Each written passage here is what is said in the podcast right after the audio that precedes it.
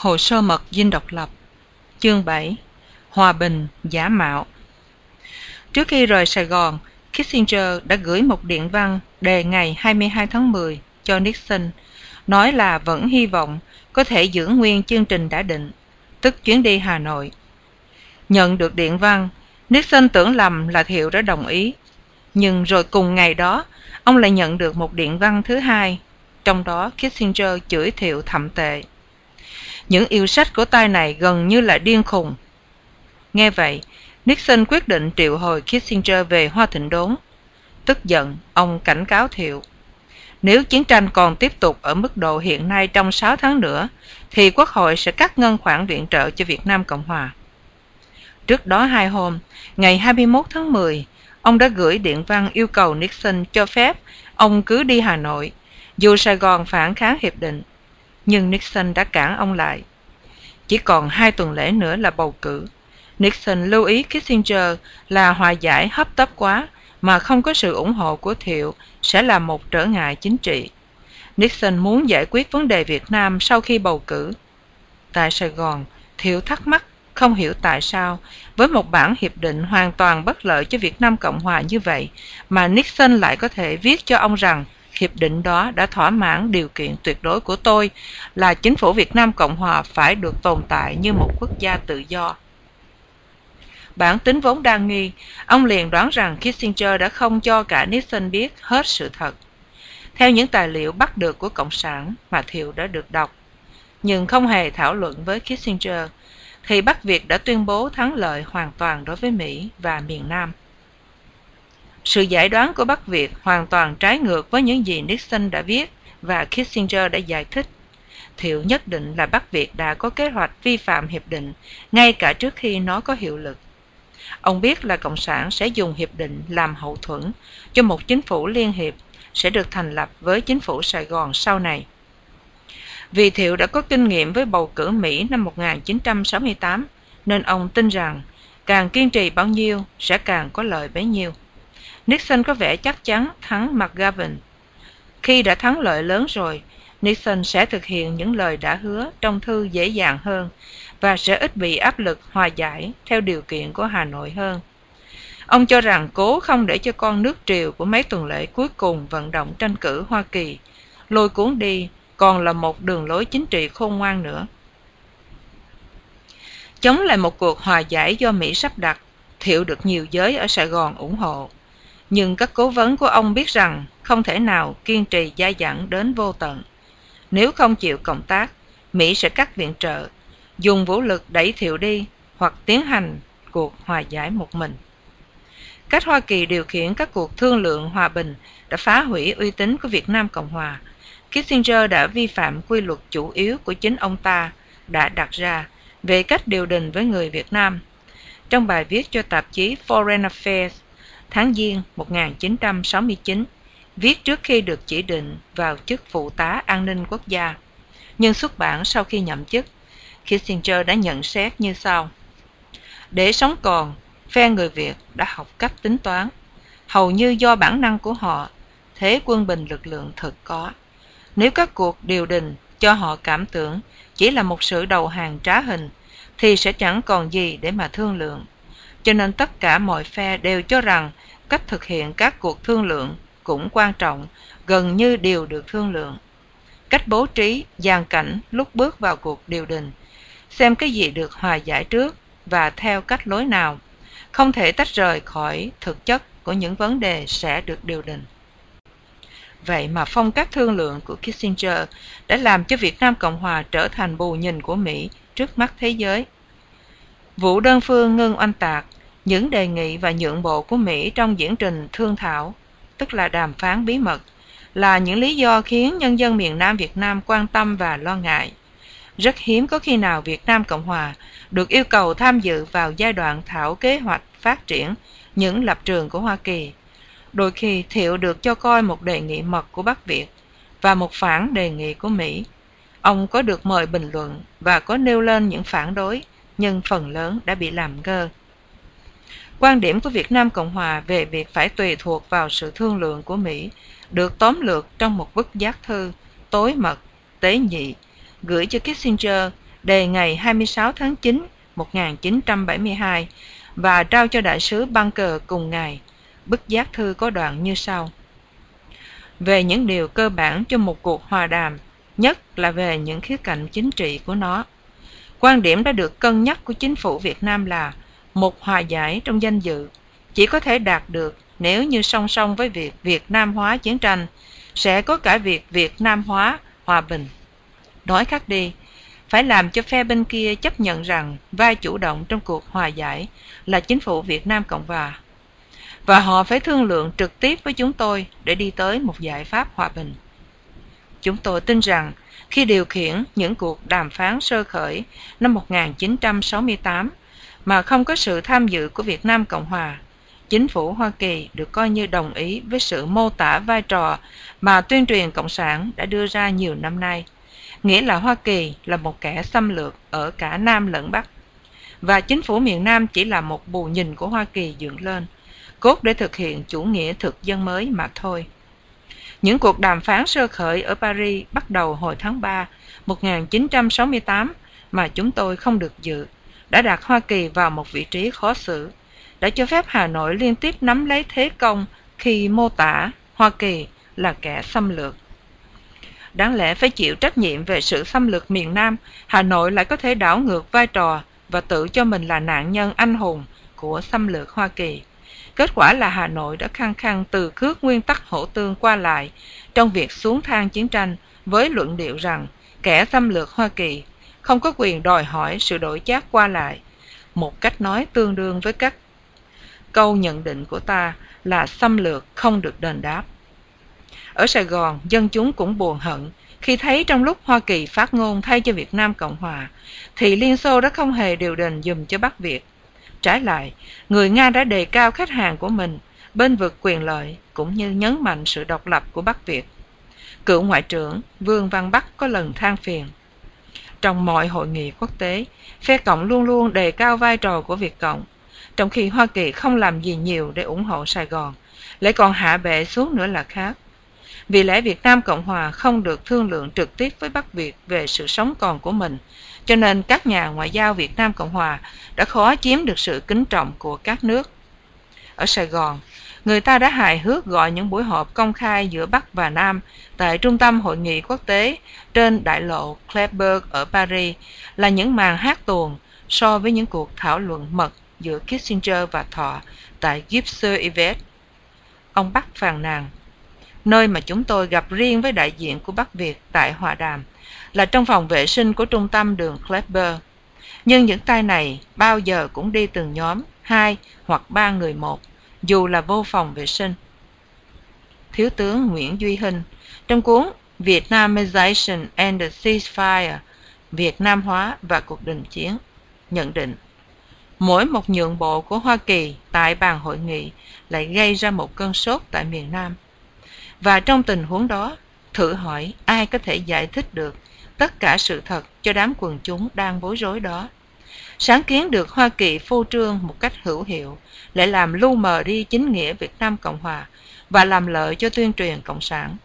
Hinh còn công nhận rằng nếu như đại đa số dân chúng miền Nam không ưa chuộng Cộng sản thì đồng thời họ cảm thấy đau lòng khi nhận thấy chính nghĩa quốc gia đã không đủ mạnh để đưa tới lòng tín ngưỡng hết sức cần thiết cho sự tiếp tục hy sinh và tranh đấu. Bởi thế, trên mặt trận chính trị và tâm lý, Việt Nam Cộng Hòa đã bị rơi vào một vị thế bấp bênh và bất lợi. Còn đối với Kissinger thì vấn đề là làm sao giữ cho cả hai phe Bắc và Nam đi đúng hàng, ngồi đúng chỗ. Khi nói chuyện riêng tư, ông ta thường ví hai phe như hai con cọp đứng giữ thăng bằng trên ghế trong chuồng thú của gánh xiệt, mà chính ông thủ vai người dạy thú, quất roi đen đét để bắt con nào bướng bỉnh phải làm trò theo ý muốn. Ông nhận xét, khi một con đứng tại chỗ, thì con kia lại nhảy đi chỗ khác. Giá như chỉ có Hoa Kỳ và Bắc Việt, thì có lẽ dễ đi tới thỏa thuận hơn. Rồi Kissinger lịch sự giải thích để hợp lý hóa hành động của mình. Lý tưởng ra, có lẽ ta phải cho Thiệu nhiều thời giờ hơn để chuẩn bị cho những gì sắp tới. Nhưng tôi không tin rằng một thời biểu thông thả hơn và tham khảo sớm hơn đã có thể thay đổi hành vi của ông ta Đó là cái chất liệu của bi kịch, chứ không phải là một sai lầm nhỏ mọn trong sự tính toán của con người.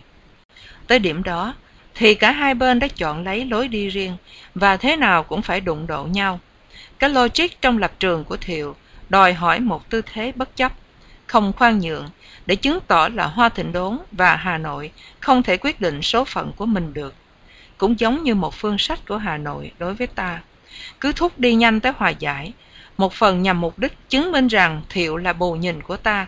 Bất cứ chúng tôi làm gì, Thiệu cũng đã vận động để lấy thêm thời gian và tìm được cách đương đầu với chúng tôi, mà sự thực ông ta đã làm như thế với Hay và tôi trong mấy chuyến sang gặp trước đây rồi. Thiệu chối bỏ điều đó và quả quyết rằng nòng cốt của vấn đề là Kissinger không bao giờ coi Việt Nam Cộng Hòa là một đồng minh cả.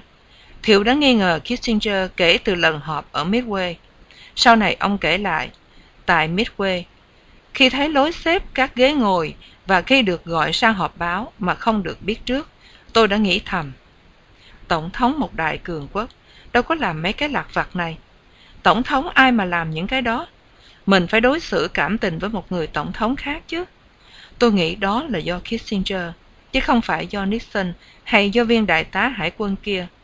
Kể từ khi thấy những thủ đoạn, những trò chơi xỏ lá đó, tôi cho ông ta, Kissinger, không phải là một người trung thực. Thiệu không thể chấp nhận được sự kiện là Kissinger đã tự ý đổi chác với Bắc Việt, rồi chỉ xin sự đồng ý của Nixon mà thôi. Từ khi gặp nhau ở Midway, ông vẫn hiểu Nixon muốn nói là sẽ có những cuộc tham khảo nghiêm chỉnh trước khi điều đình với Bắc Việt. Giá như ông ta, tức là Kissinger, đã gặp tôi trước khi thương lượng, và giá như Mỹ và Việt Nam đã cùng hành động như đứng về một phe để đổi chác với Hà Nội, thì tôi đã tin cậy ổng rồi. Tôi nghi ông ta từ khi ổng nói là đã được Nixon thỏa thuận. Trên nguyên tắc, tôi phải tin chớ, nhưng tôi đòi phải có chữ ký của Nixon trên một lá thư nào đó, khẳng định những điểm quan trọng nhất. Cứ hai ba ngày lại có một lá thư. Tôi là người cẩn thận, tôi nghi là Kissinger làm trước, rồi mới phúc trình Nixon sau.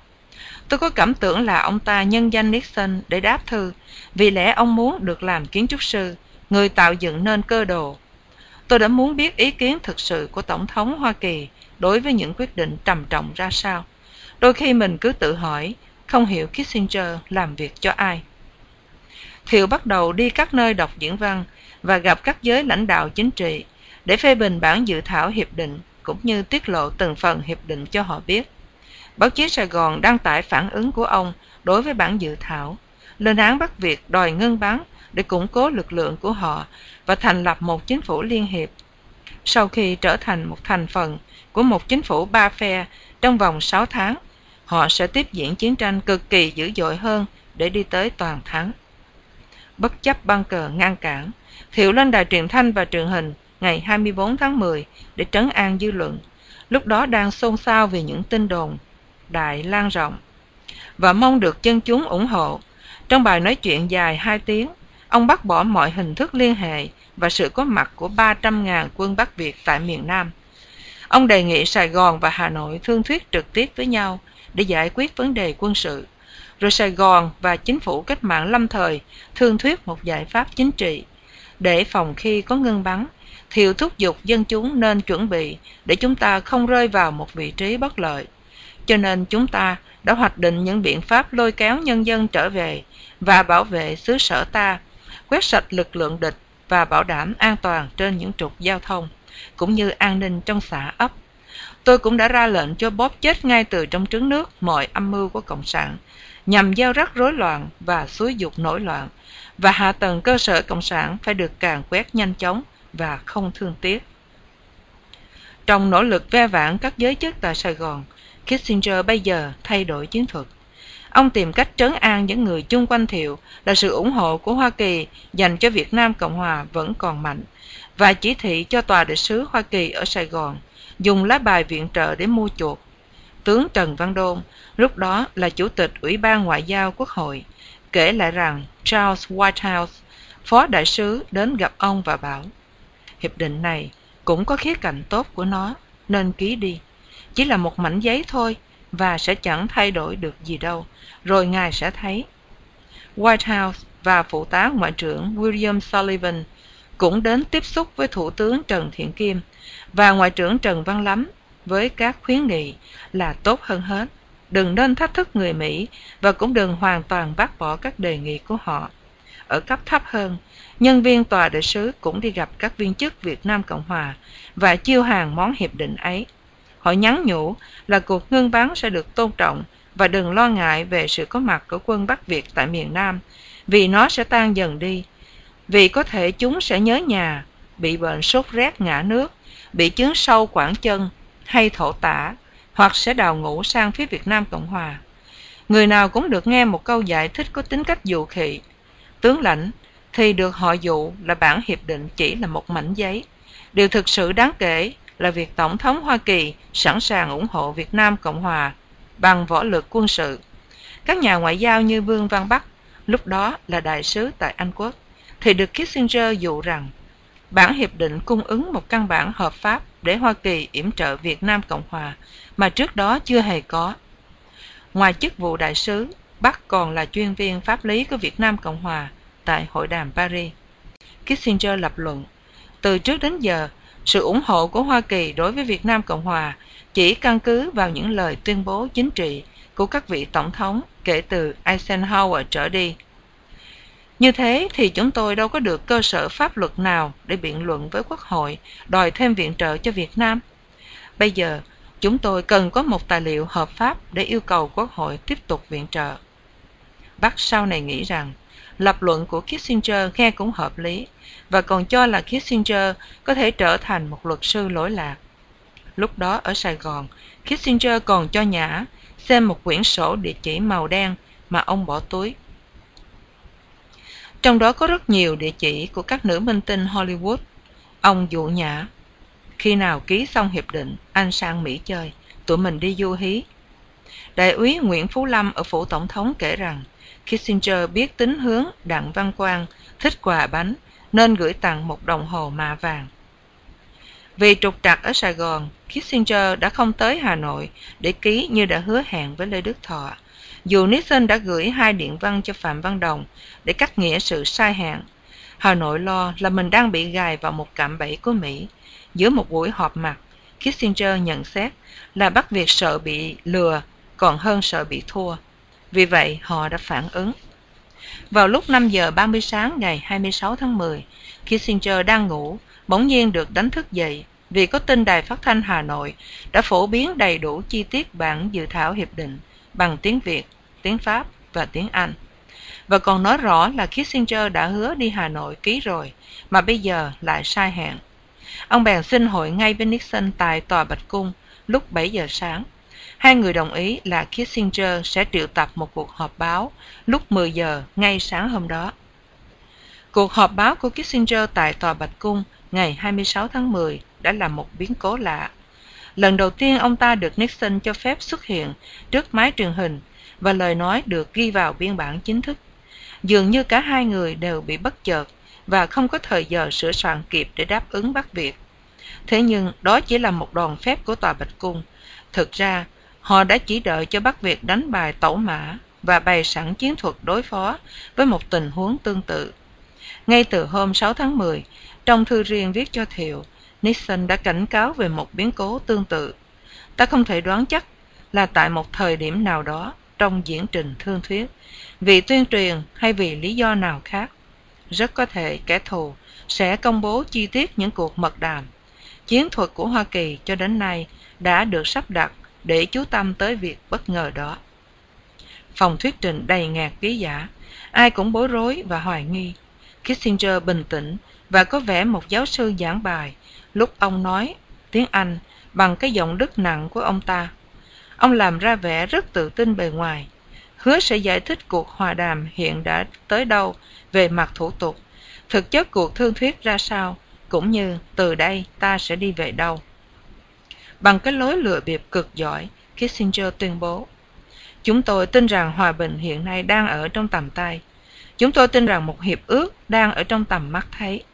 Căn cứ vào đề nghị ngày 8 tháng 5 của Tổng thống và vào một vài sửa đổi đề nghị ngày 25 tháng Giêng của chúng tôi, một đề nghị công bằng cho tất cả mọi phe.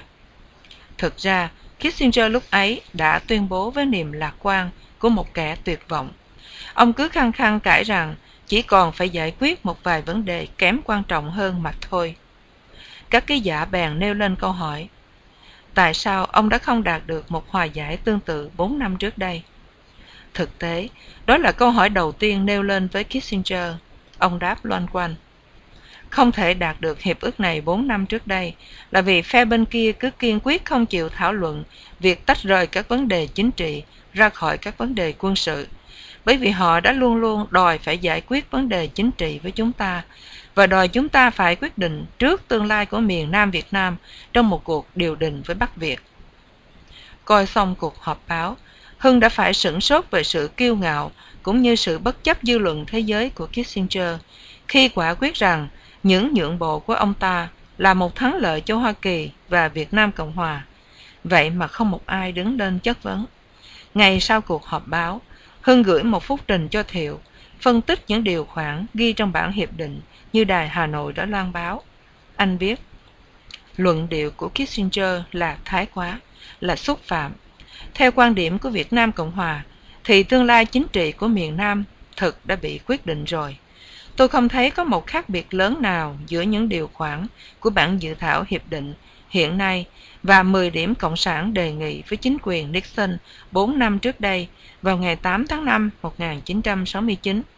Hà Nội đã thành công trong việc đòi hỏi được thỏa mãn tất cả mọi yêu sách của mình, đôi khi còn được nhiều hơn cả yêu sách trước kia nữa. Điều khoản thứ hai của bản dự thảo hiệp định là một thí dụ điển hình.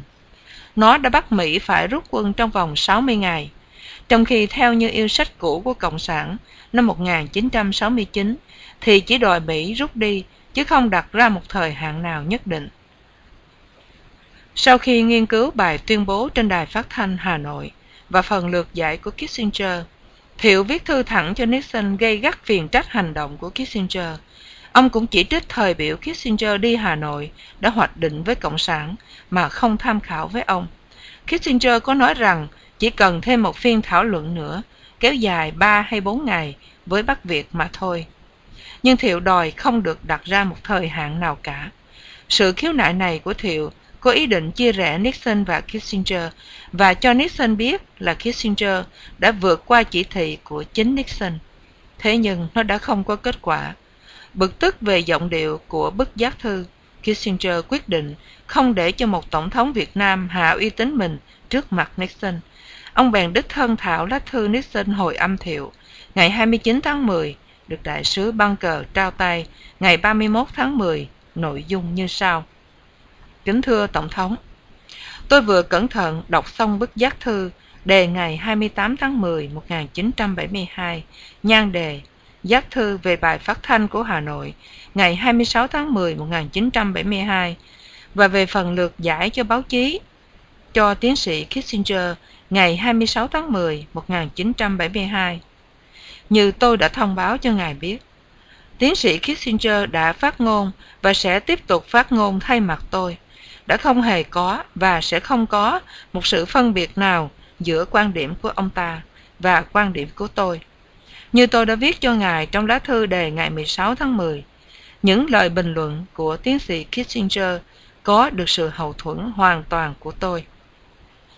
Đặc biệt tham chiếu các điểm nêu lên trong bức giác thư nói trên, chúng tôi ngạc nhiên khi thấy Ngài yêu cầu chúng tôi phải bình luận về những điều xác nhận xuất phát từ Đài Phát thanh Hà Nội tiến sĩ Kissinger đã giải thích đầy đủ và nói rõ rằng Hoa Kỳ sẽ còn nghiên cứu thêm nữa những gì đã thảo luận với đại diện của Việt Nam Cộng Hòa. Bởi vậy, chính phủ Nam Việt Nam chẳng nên tự hỏi tại sao những thời hạn hoạch định lý thuyết, ngụ ý chuyến đi của Kissinger lại chỉ được thông báo cho Hà Nội. Sự thực hiển nhiên là nó chỉ có tính cách tạm bợ, chưa chắc chắn và trong thực tế đã không có một thời điểm nào được thực hiện cả ngụ ý Kissinger đã không đi Hà Nội. Đối với những điều quan tâm của Ngài về các bức thư thông điệp của tôi, đề ngày 20 tháng 10 và 22 tháng 10, gửi cho Thủ tướng Việt Nam Dân Chủ Cộng Hòa, xin Ngài nhớ lại rằng tiến sĩ Kissinger đã đặc biệt nói tới nội dung của các thông điệp đó trong khi thảo luận với Ngài tại Sài Gòn. Các thông điệp đó trong chủ yếu liên quan đến ba vấn có liên hệ đến Lào và Campuchia. Đối với Nam Việt Nam, chúng tôi đã thông báo cho Hà Nội biết là chúng tôi bác bỏ mọi yêu sách về sự từ chức của Ngài và nhấn mạnh đến các điều khoản thay thế và tù binh như Ngài đã thấy. Đối với Lào và Campuchia, chúng tôi đã đòi những đảm bảo về sự chấm dứt cuộc xung đột tại hai quốc gia này. Tiến sĩ Kissinger, với sự hiện diện của đại sứ Bunker, có nói với Ngài rằng, trong thư hội âm của họ, bắt việc nhượng bộ tất cả các điểm đó. Tôi coi như Ngài đã được thông báo đầy đủ. Về hiện trạng của bản dự thảo hiệp định, tiến sĩ Kissinger đã long trọng cam kết với Ngài là sẽ cố giành được tối đa những thay đổi phản ảnh quan điểm được phát biểu với ông ta trong chuyến thăm Sài Gòn.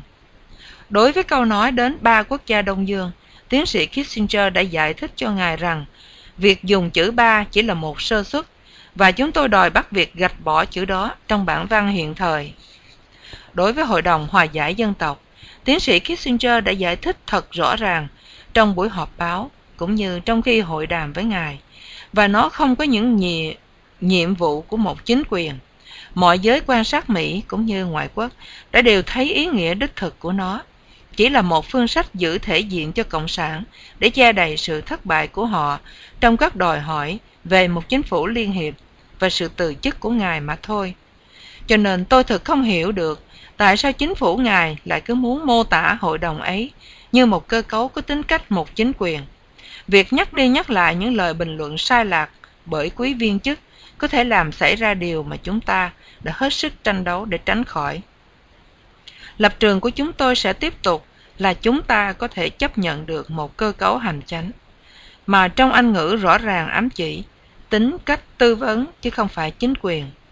Chúng tôi sẽ bác bỏ danh từ dịch thuật của Bắc Việt, có thể ám chỉ rằng cơ cấu đó được họ cho là có những quyền hành hay nhiệm vụ của một chính phủ. Đây chính là điều mà tiến sĩ Kissinger đã muốn nói khi ông bàn đến các vấn đề, vấn đề ngôn ngữ trong cuộc họp báo. Đây là điều mà chúng tôi sẽ minh xác khi gặp Bắc Việt lần tới. Chúng tôi đã chọn các đặc tính mơ hồ ngữ học đó của câu nói để đem lại cho tất cả mọi phe một lối thoát mà vẫn giữ được thể diện. Ngài và tôi hiểu nó muốn nói gì rồi. Buổi họp báo của tiến sĩ Kissinger đã được thực hiện theo chỉ thị chi tiết của tôi. Ông ta cố gắng hết mình để tránh cho Ngài khỏi bị mô tả như là một chướng ngại của hòa bình, với hậu quả không thể tránh được là Quốc hội sẽ cắt ngân khoản Hoa Kỳ tài trợ dành cho Việt Nam Cộng Hòa và tạo ra những trở ngại thật to lớn cho việc Hoa Kỳ tiếp tục yểm trợ Ngài và chính phủ Ngài. Sự chỉ trích liên tiếp từ Sài Gòn chỉ có thể phá hoại cố gắng đó. Chúng tôi sẽ tiếp tục nỗ lực để xây dựng một mặt trận đoàn kết. Những nỗ lực đó sẽ vô ích nếu không có sự cộng tác của cộng sự viên của Ngài. Ngoài mấy thí dụ nêu trên, tôi không thể quên lưu ý Ngài về đường lối nguy hiểm mà chính phủ Ngài đang đi theo. Ngài đã biết sự cam kết vững chắc của tôi với nhân dân miền Nam Việt Nam và với cá nhân Ngài. Như tiến sĩ Kissinger và đại sứ Bunker đã thông báo Ngài rõ. Tôi xin nhấn mạnh sự cam kết đó bằng cách sẽ gặp Ngài trong vòng một hay hai tuần lễ sau khi ký bản hiệp định.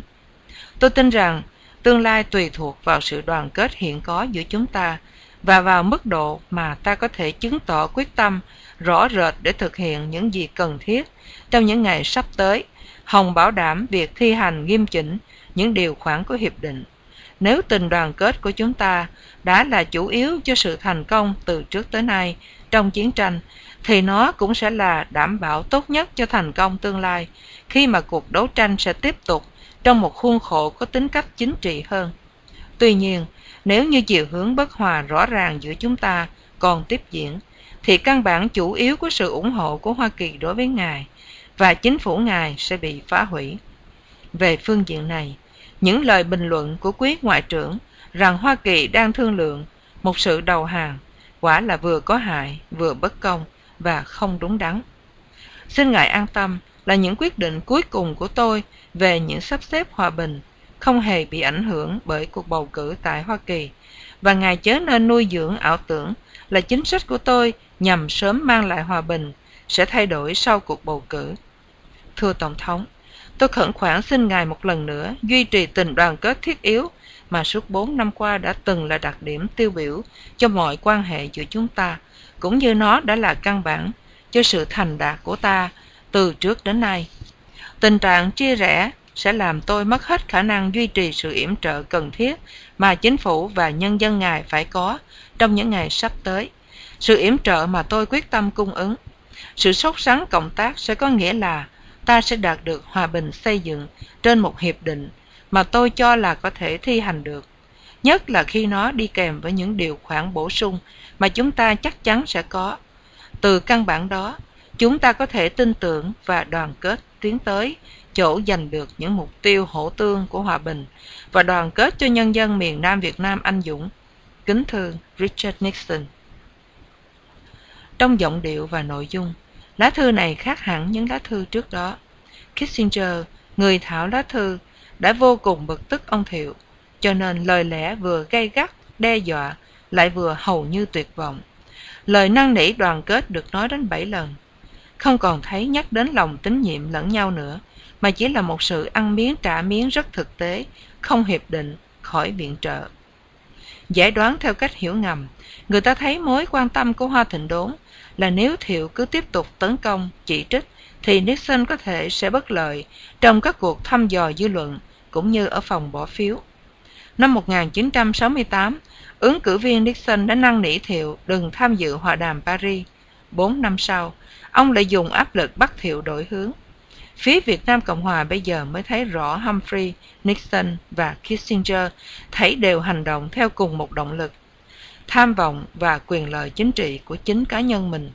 Hiển nhiên, động lực đó đã không còn phù hợp với quyền lợi của Việt Nam Cộng Hòa nữa. Cuộc phỏng vấn của Arnold de Bosgrave, chính Phạm Văn Đồng đã rất chính xác và huỵch toẹt, không hề nhắc đến Hội đồng Hòa giải Dân tộc, chỉ nói tới ba phe Việt Nam, Sài Gòn Hà Nội và Mặt trận Giải phóng sẽ cùng nhau dàn xếp để tiến tới một chính phủ liên hiệp chuyển tiếp. Thiệu đã dùng bài phỏng vấn đó làm bằng chứng về ý đồ thực sự của Bắc Việt tại miền Nam. Cả Bắc lẫn Nam Việt đã đồng ý rằng Hội đồng Hòa hợp và Hòa giải là công thức cho một chính phủ liên hiệp. Vậy mà Kissinger lại khăng khăng cho rằng hội đồng sẽ chỉ là một cơ quan tư vấn, không có quyền pháp lý. Như ông ta đã mệnh danh chỉ là một hội đồng nhỏ nhoi, nghèo nàn thôi. Kissinger còn hỏi, tại sao Thiệu cứ phải lo ngại về hội đồng này? Chính phủ Sài Gòn có quyền phủ quyết cơ mà. Cho dù có quyền phủ quyết, Việt Nam Cộng Hòa sẽ ở vào thế hết sức kẹt. Vì nếu cứ phủ quyết hoài những đề nghị của phía Cộng sản, thì Sài Gòn sẽ bị kết án là ngoan cố. Vẫn cố giấu mọi chuyện cho kín đáo. Cả Nixon lẫn Kissinger, không ai tiết lộ lá thư trên đây gửi cho Thiệu. Kissinger thì tiếp tục làm áp lực đẩy nhanh, đẩy mạnh tới chỗ kết thúc được một bản hiệp định. Ông cũng cảm thấy rằng nếu chưa có được hòa giải sau khi thắng cử, sẽ khó nói chuyện với Nixon và chắc ông này sẽ tăng thêm yêu sách đối với Bắc Việt. Không có được sự thỏa thuận của Thiệu, Nixon có thể bị buộc tội là bán đứng một đồng minh. Thiệu không phải là một, không phải là không biết về cái thế tiến thoái lưỡng nan này của Nixon. Sau này, Cuối năm 1979, ông có tuyên bố với tạp chí Đức The Spiegel là điều mà Kissinger và chính phủ Hoa Kỳ hồi đó thực sự muốn là rút lui càng mau càng tốt mà lấy được tù binh của Mỹ về. Họ chỉ muốn phủi tay cho xong mọi chuyện rồi ù té chạy làng. Tuy nhiên, trong lúc phủi tay chạy làng như thế, họ lại không muốn bị nhân dân Việt Nam và thế giới buộc tội là bỏ rơi chúng tôi. Đó là tình trạng khó xử của họ và thế là Thiệu quyết định cứ lì ra. Khi vận động tranh cử, Nixon đã dùng cuộc họp báo của Kissinger cho mục đích riêng của mình. Ông cho báo chí biết rằng các cuộc hòa đàm vẫn còn tiến hành đều đặn và ông tin rằng chúng ta sẽ thành công giành được mục tiêu của ta là hòa bình trong danh dự chứ không phải hòa bình trong đầu hàng tại Việt Nam.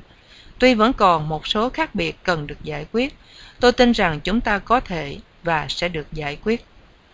Nixon quyết tâm không để cho vấn đề Việt Nam lấn át chiến dịch tranh cử của mình. Tuy nhiên, hình như ông đã nhận thức được những hiểm họa cho miền Nam nếu cứ nhất định đòi họ phải ký bản dự thảo hiệp định ngay lúc đó. Sau này, ông có ghi lại một trang nhật ký của ông viết vào lúc Kissinger còn ở Sài Gòn. Một số tin tình báo cho biết chúng Bắc Việt đã ra chỉ thị cho cán bộ chúng giết hết mọi đối thủ trong vùng chúng kiểm soát một khi có loan báo đình chiến. Đây sẽ là một cuộc tắm máu tàn sát, và đó là điều ta phải xét đến khi làm áp lực ông Thiệu chấp nhận một cuộc dàn xếp chính trị, mà theo chúng tôi tất nhiên là hợp lý, nhưng cũng phải biện minh được về mặt an ninh. Phân tích và nhận xét về những biến cố lúc đó, Hưng tin rằng Kissinger và Nixon đã phạm một sai lầm chiến lược khi họ tìm cách chấm dứt chiến tranh qua các cuộc thương thuyết bí mật. Chẳng những thương lượng mật đã ngầm phá hoại Việt Nam Cộng Hòa và hạ thấp tư thế của chính phủ Sài Gòn, nó làm Hoa Kỳ mang tiếng là điều đình sau lưng đồng minh nữa. Uy tín cá nhân của Kissinger mỗi ngày lại một buộc chặt với sự thành công hay thất bại của các cuộc hòa đàm. Bởi vậy, ông ta đã bị mắc kẹt không thể gỡ ra mà không phải trả một giá thật đắt cho uy tín riêng của mình. Sự việc này thật rõ ràng khi ông ta trở về Hoa Kỳ, ngay sau chuyến viếng thăm Sài Gòn, mà không được Nixon cho phép thực hiện, chặn đường chót của cuộc hành trình. Nghĩa là bay ra Hà Nội để thảo luận nốt các chi tiết cuối cùng, rồi ký tắt vào bản dự thảo hiệp định ngày 24 tháng 10. Kissinger khăng khăng muốn đi Hà Nội vào đúng lúc mà cuộc tấn công mùa hè đỏ lửa của Bắc Việt đã bị đẩy lui. Và vào lúc rõ ràng là Nixon sẽ đại thắng trong cuộc tuyển cử tới, Kissinger muốn có được một hiệp định trước tuyển cử để gắn liền sứ mạng lịch sử của ông với việc thắng cử của Nixon. Bởi vậy, dù Việt Nam Cộng Hòa và Nixon đang ở thế mạnh, ông đã lùi bước trước đòi hỏi của Bắc Việt và bằng lòng giải quyết cả hai khía cạnh, quân sự lẫn chính trị. Ngay từ hồi khởi sự điều đình, Hà Nội đã có hai mục đích chính. Quân Mỹ phải rút khỏi miền Nam và thành lập một chính phủ liên hiệp tại Sài Gòn, làm phương tiện nắm quyền kiểm soát miền Nam sau này. Mục đích thứ nhất đã là yếu tố quan trọng nhất trong chiến lược của họ. Sự kiện này đã được chính Nguyễn Cơ Thạch, Bộ trưởng Ngoại giao của Hà Nội xác nhận với ký giả Hersh sau ngày Sài Gòn thất thủ. Tôi phải nói với ông điều này. Cái quan trọng nhất của chúng tôi là Mỹ phải rút quân. Điều thứ hai là họ phải bằng lòng cho tất cả quân đội chúng tôi ở lại miền Nam. Dựa trên kinh nghiệm với Pháp, Bắc Việt đòi hỏi sự triệt thoái của Mỹ phải được thi hành với một lập trường hết sức cứng rắn. Nó gồm bốn yếu tố, đơn phương, mau lẹ, toàn bộ và vĩnh viễn. Dần dần, từng bước một, Hoa Kỳ đã nhượng bộ cả bốn. Thoạt tiên Hoa Kỳ bắt đầu với nguyên tắc không thể lay chuyển được, là cả hai bên Bắc Việt và Hoa Kỳ cùng rút quân khỏi miền Nam. Điều này được Nixon tuyên bố rõ ràng ngày 8 tháng 5 1969. Trong suốt hai năm Hoa Kỳ giữ vững lập trường này. Thế rồi, ngày 31 tháng 5 71, Kissinger ngầm đưa ra một kế hoạch mới. Lần đầu tiên Hoa Kỳ bỏ hẳn yêu sách triệt thoái song phương để đổi lấy lời cam kết của Bắc Việt là sẽ không đổ thêm quân vào miền Nam, Lào và Campuchia. Theo Kissinger, sở dĩ ông đã bỏ hẳn lập trường cố hữu đó vì ông đã cho thực hiện một số nghiên cứu mà kết quả cho biết là Sài Gòn có thể đối phó được với sự hiện diện tiếp tục của quân Bắc Việt tại miền Nam nếu như không có tiếp liệu và yểm trợ tiếp tục cho chúng từ bên ngoài. Chính là căn cứ vào những bản nghiên cứu này mà Kissinger đã thúc giục Nixon đổi lập trường. Theo ý kiến của Thiệu và các giới chức Sài Gòn, Kissinger đã phạm một sai lầm chiến thuật nghiêm trọng ngay từ hồi đầu là đã tập trung nỗ lực điều định vào việc rút quân, thay vì coi chính việc rút quân là một điều kiện tiên quyết cho mọi cuộc điều đình. Theo Thiệu, vĩ tuyến 17 là biên giới Bắc Nam, phân cách hai quốc gia khác nhau. Vậy mà dường như Kissinger đã chấp nhận yêu sách của Bắc Việt, đòi rằng Việt Nam là một quốc gia, và chỉ có ba quốc gia tại Đông Dương, Việt Nam, Lào và Campuchia. Khi Việt Nam Cộng Hòa vạch điểm này ra cho Kissinger thấy, thì ông này cho đó chỉ là một sơ xuất và hứa sẽ bỏ đi trong dự thảo tiếp theo. Nỗi khổ cực bị khép vào vai trò đồng minh lép vế đã làm cho chính phủ Sài Gòn hết sức đau lòng. Lối trình diễn độc tấu lại là thứ độc tấu có kỹ thuật cao của Kissinger, khiến Sài Gòn cảm thấy vừa căm giận, vừa bất lực trước sự bóp méo lịch sử của ông ta. Giữa Hoa Thịnh Đốn và Sài Gòn lúc đó, có biết bao nhiêu là bất đồng ý kiến sâu xa về nội dung các điều khoản của hiệp định. Thế mà đứng trước máy truyền hình và dư luận thế giới, Kissinger cứ vẫn gọi những khác biệt đó là một số điều còn mơ hồ, một vấn đề ngữ học hay là một vấn đề kỹ thuật. Kissinger còn nói là đoạn đường dài nhất đã đi qua rồi, và những gì hiện làm trở ngại đường đi đến thỏa thuận là những vấn đề tương đối kém quan trọng hơn những gì đã được dàn xếp. Đúng là cả vú lắp miệng em. Kissinger đã ma nốt được giới báo chí Mỹ và lại ít người bỏ ra thời giờ để phân tích những thay đổi trong lập trường của Mỹ. Về vấn đề rút quân chẳng hạn, Hoa Kỳ đã đổi từ rút quân cả hai bên sang rút quân có một bên, tức là Mỹ. Lịch trình triệt thoái đổi từ vô hạn định tới 9 tháng, xuống 6 tháng, rồi 3 tháng, rồi xuống 60 ngày.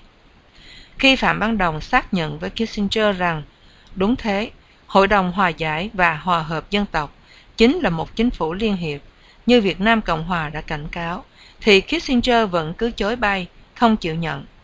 Thiệu vẫn không hiểu tại sao Kissinger vẫn cứ nói đó không phải là một công thức chính phủ liên hiệp, trong khi cả hai bên tranh chấp, Sài Gòn lẫn Hà Nội, đã đều quả quyết chính là liên hiệp. Theo bản văn của Hiệp định dự thảo cho Hà Nội tiết lộ và loan báo trên đài phát thanh Hà Nội mà chính Kissinger khẳng nhận là đúng, thì mọi quyền lực trao cho hội đồng này đúng là những quyền lực của một chính phủ liên hiệp lâm thời do Hà Nội đề nghị từ ngày 9 tháng 5 1969. Về phần thiệu, ông hiểu ngầm những lời năng nỉ của Nixon về tình đoàn kết, có nghĩa là đoàn kết lúc này. Vì một khi cuộc bầu cử đã đi qua, thì Việt Nam Cộng Hòa sẽ phải chịu đựng thêm nhiều áp lực mới nữa, giống y như hồi 1968.